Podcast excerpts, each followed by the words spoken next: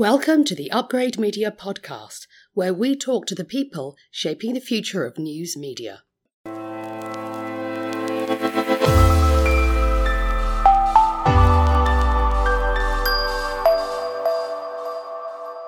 In this episode, we talk with Ezra Eeman, Change Director at Mediahuis.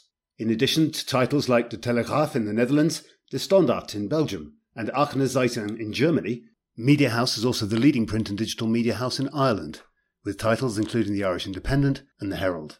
Ezra tells us about the need for change and the all important discussions you have to have with the newsroom. He muses on the metrics that matter, newsletters, and above all, the arrival of AI and its implications for newspaper design. Ezra, given the pace of change these days, can I just check that Change Director is still your job title? It's still the official title. And it's a title that comes with, I would say, maybe some question marks, but it's, it's really at the center of what I'm doing. Of course, it's the company I work in, Mediahuis, is in the midst of a big transformation. And rather than calling it a transformation director, they call it a change director. But I'm somewhere a bridge figure between our newsrooms, which we have quite a lot of, and our centralized technology organization that thinks about the kind of system and tools, technologies, as well as the processes that these newsrooms might need for the future. Some time ago, you described your role as a bit of a blessing, a bit of a curse. How's that curse blessing ratio going at the moment? I would say it shifted more to a blessing than a curse, uh, but it's, it's always if you come into a new company, certainly a company decides that we have over 5,000 people, different newsrooms in different countries, and you come in with a, a title that says change, there's bound to be some, some question marks, like what is the change about? What will, will it do? We, we want to keep our control. The blessings, of course, that there's an opportunity and a willingness to, to think about the future, to reshape the company, to look for opportunities of scale across different uh, countries and titles. And that's where I come in and once you, they start seeing the kind of practicalities and, and the kind of tangible benefits that you can actually have by connecting the dots and finding out and figuring out what you want to do together, then that change becomes tangible and then there's a real conversation. There's still friction because you have to give up a few things from, from the past and go to new ways of working or consider a new kind of, of thinking. But in a way, as long as you make that picture of the future tangible enough, I would say that leaves enough space to collaborate actually. Can you give us some examples of the kind of tangible changes where you've seen people's faces light up and think, I get it. This is going to make things better? Yeah, I would say, uh, first of all, they have to understand the changing reality. And I would say most of the newsrooms, that's already happening. So if you want to shift the newsroom, certainly in some of our newsrooms, which were still very much print centric, not so much that they were not living in the digital reality, but they felt the print product was at least the most valuable one. That that's where they felt their work was honored the most because if you're featured on, on the front page of a newspaper, that really feels like there's value. But once you start showing them much more as well, the numbers that, that the actual traffic that they're getting is much more on mobile phones and it's increasingly even the revenue is coming from digital destinations and if you bring that in a very tangible way, they start understanding that that's maybe where they have to put their effort and that the patterns there are completely different than what they're, they used to work for. So that's one thing, bringing that data in a newsroom in a way that makes sense for journalists, not just for people that look at the number of sales or, or data crunchers, but also just journalists. Who's reading my article? Where are they coming from? Where are they consuming this? Oh, this is on a mobile phone. Are your articles then really structured the right way? What's the completion time of these articles? Where do they stop reading? Could we change the way we structure them? Uh, do we need kind of new tools for our storytelling? Do we need different publication times? Do we have to rethink our workflows? Are we starting at the right time? Should we start at nine o'clock or at six o'clock, at seven o'clock? What's the peak of our traffic? There's so many discussions that, that you can have with a newsroom based on their work and how that interrelates with their audiences. And I think that's the kind of conversation. They're interested in their craft, but they're also interested in who's reading them. And I think that's where you can make the connection. So are there any particular engagement metrics that you would single out as having impact? And secondly, how do you share it? How do you have meetings? Do you have internal messaging? How, how do you get the message out that this is what's going on? So first of all, I don't work for one specific newsroom and we have 35 newsrooms at, at this uh, moment and we're not necessarily all have the same kind of practice to share data, but we are converging on a few metrics that we think are important to uh, bring to the newsroom. One of them is attention time because attention time is something that you clearly understand. It has a correlation with that, the value that people attach to something because in this time, attention is actually worth a lot and if people pay attention to your, to your news, it means they attach a certain value to it. Much more than just if they clicked it or if, if you reach them. It's the, the time they invest in your journalism and in your news that that's something that a newsroom can relate to. And they can also work with it. They can break it down and see how comes that uh, how do they collect that attention? Where does it come from? How they go from one article to another? How can they broaden that attention? Deepen the attention, enhance the frequency around it. So there's a lot of things that we can pull away from there.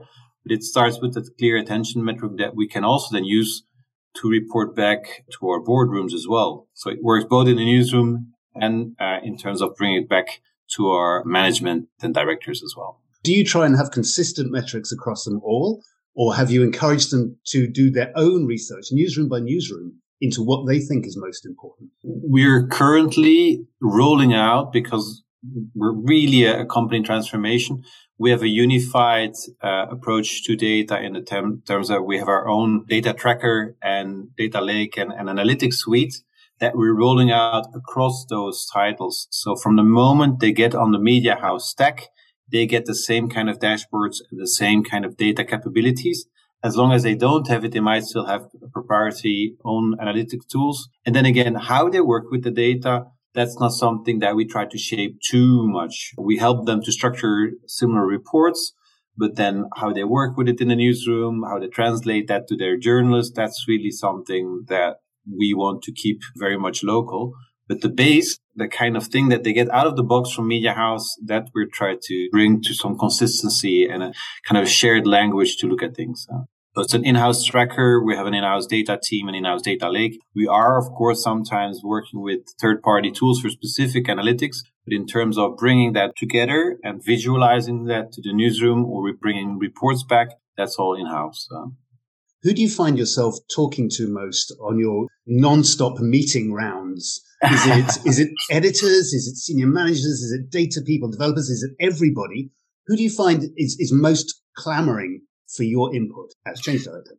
Well, uh, there's a few change directors at uh, Mediahuis, uh, and I'm responsible for the newsrooms. And we have a change director for B2C as well as for B2B, because across our groups, we also have a lot of B2C uh, directors. I'm talking to the newsrooms, which means mainly to the editors in chief or the digital leaders of the newsroom. Sometimes there's like a deputy editor or there's a digital publisher or anything that's in the newsrooms that's very much related to steering the newsroom. And then on the other side, of course, our product teams and our product leaders. So the domain managers from our news domain that steer all our products and applications, as well as the editorial technology teams that maintain our editorial platforms and make choices for the future for our platforms as well.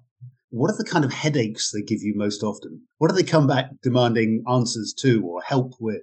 I would say our main challenge, and I think that's a logic challenge, is we, from a technological perspective, we want to make sure that things are scalable and we can maintain them and they're fast and they're reliable. They're very well interconnected and integrated that's not a given. You know, we are a growing company and when we enter a market and we acquire new brands, they don't have the same kind of technology or the same kind of approach. So we still have a very fragmented landscape and we're trying to consolidate that and make that work better together. On the other hand, the, the newsrooms are looking for local flexibility. They're trying to have some kind of core journalistic identity, express it very well, connect with their audiences.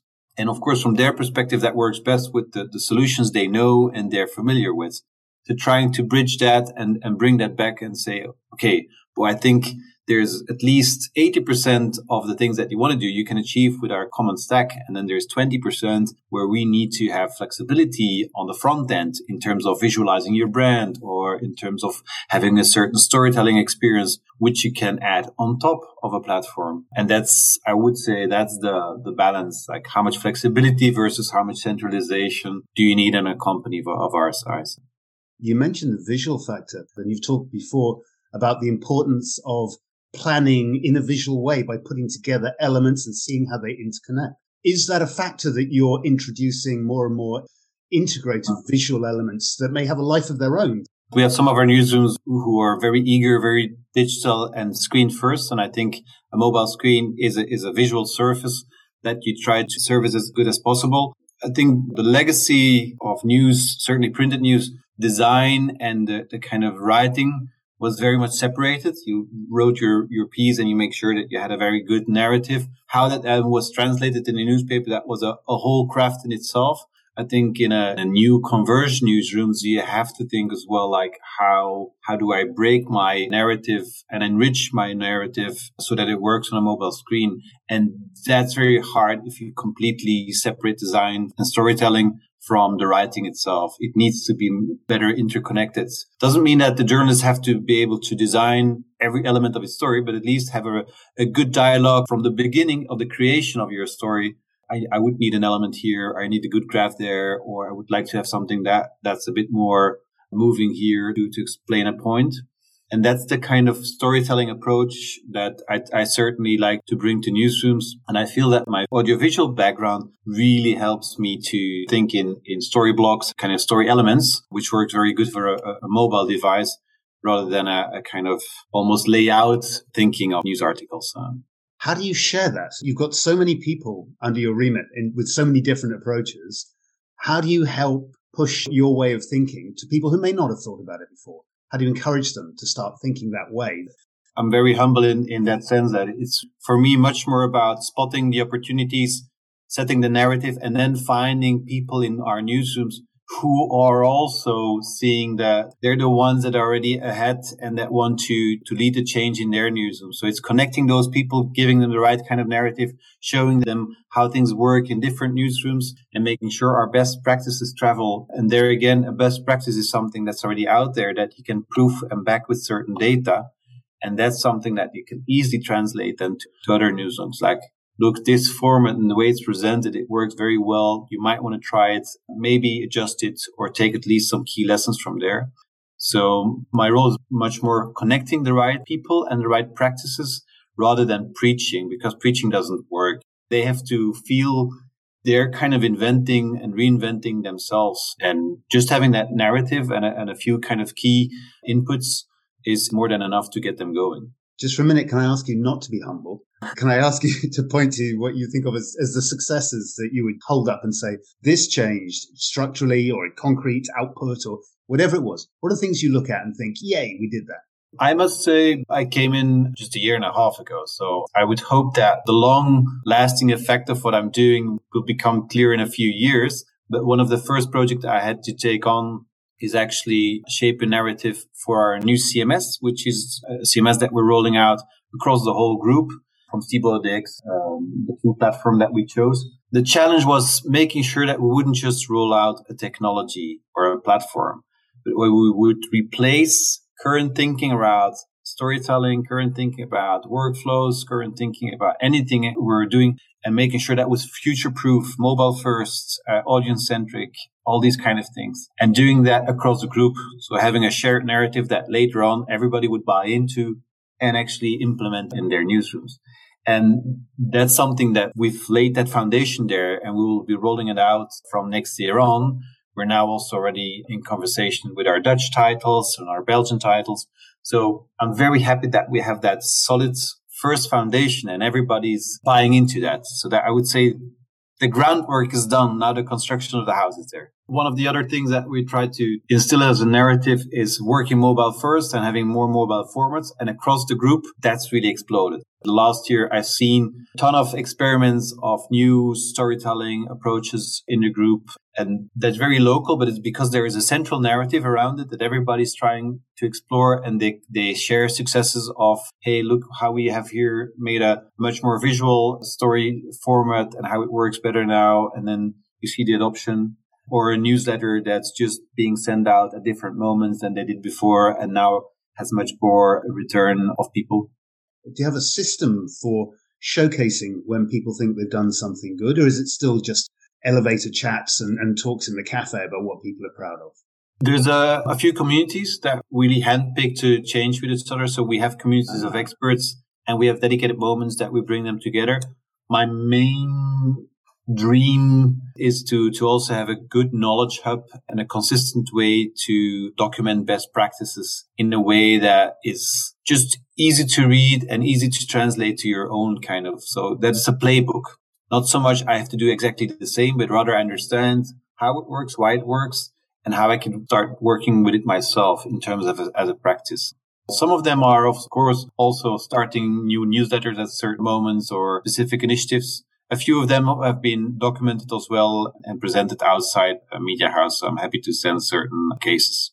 Are newsletters a growth area? And are you finding it's more and more niche newsletters? How are you working on newsletters? Is it driving subscriptions? What's the thinking? Well, our Belgian based brands have always, they have been building a good database of contacts and from there started newsletters very early on and were quite successful. So I think our Belgian brands currently have at least 15% of the traffic is coming from the newsletters, which is quite high if you would benchmark that. So then that's a practice that we feel we can learn our other brands, how we did that and how that approach might scale also in the Netherlands, in Germany, and where their newsletter strategy sometimes is not yet as far evolved as, as it was with the Belgian brands who started very early. That's one of the reasons that it's a key success in registering uh, people. So if you you were early in the registration game, then of course you have a, a great database to work with. Uh, fifteen percent of our traffic is generated by newsletters.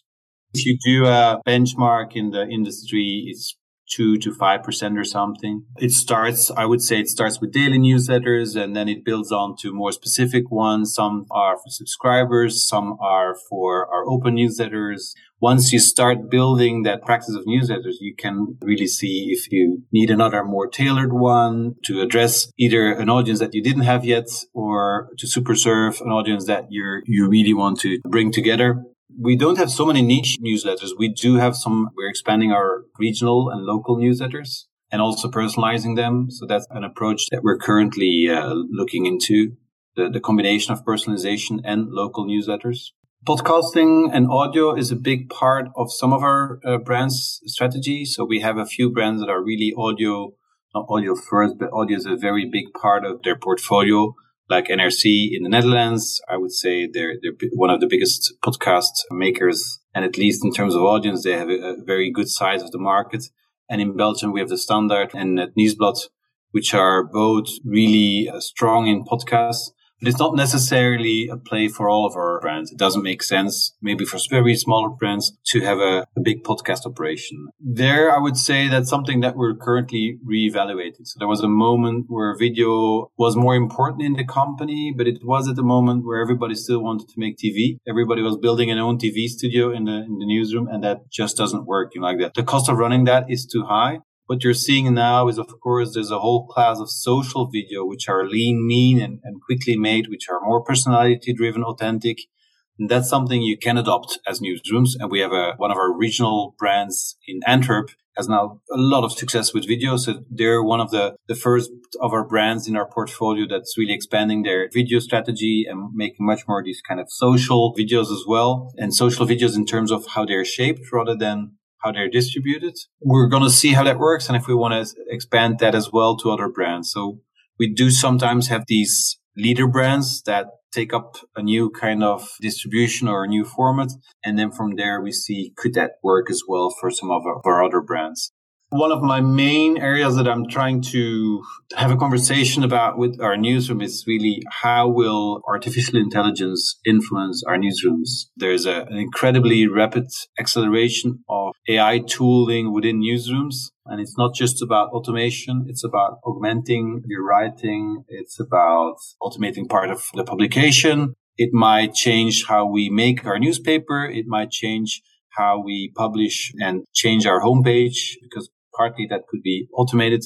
So in that relationship, you have to understand how do we want to work with AI? What can it determine? What's what its role in creativity? What editorial values are attached to it? How does it change our journalism? There's a lot of things that we need to have a conversation about. That's certainly an area that I, would like to discuss further with our newsrooms to understand how they feel about it, how far they want to go with it, the kind of questions they have around it, as well as how do we do it in a very ethical and a good way. So, just concretely, for people who are unfamiliar with AI or still see it as science fiction, are we talking about details like automatically taking the engagement metrics we were talking about before and using those to generate when and how content is displayed? Or are we talking about something even more sophisticated?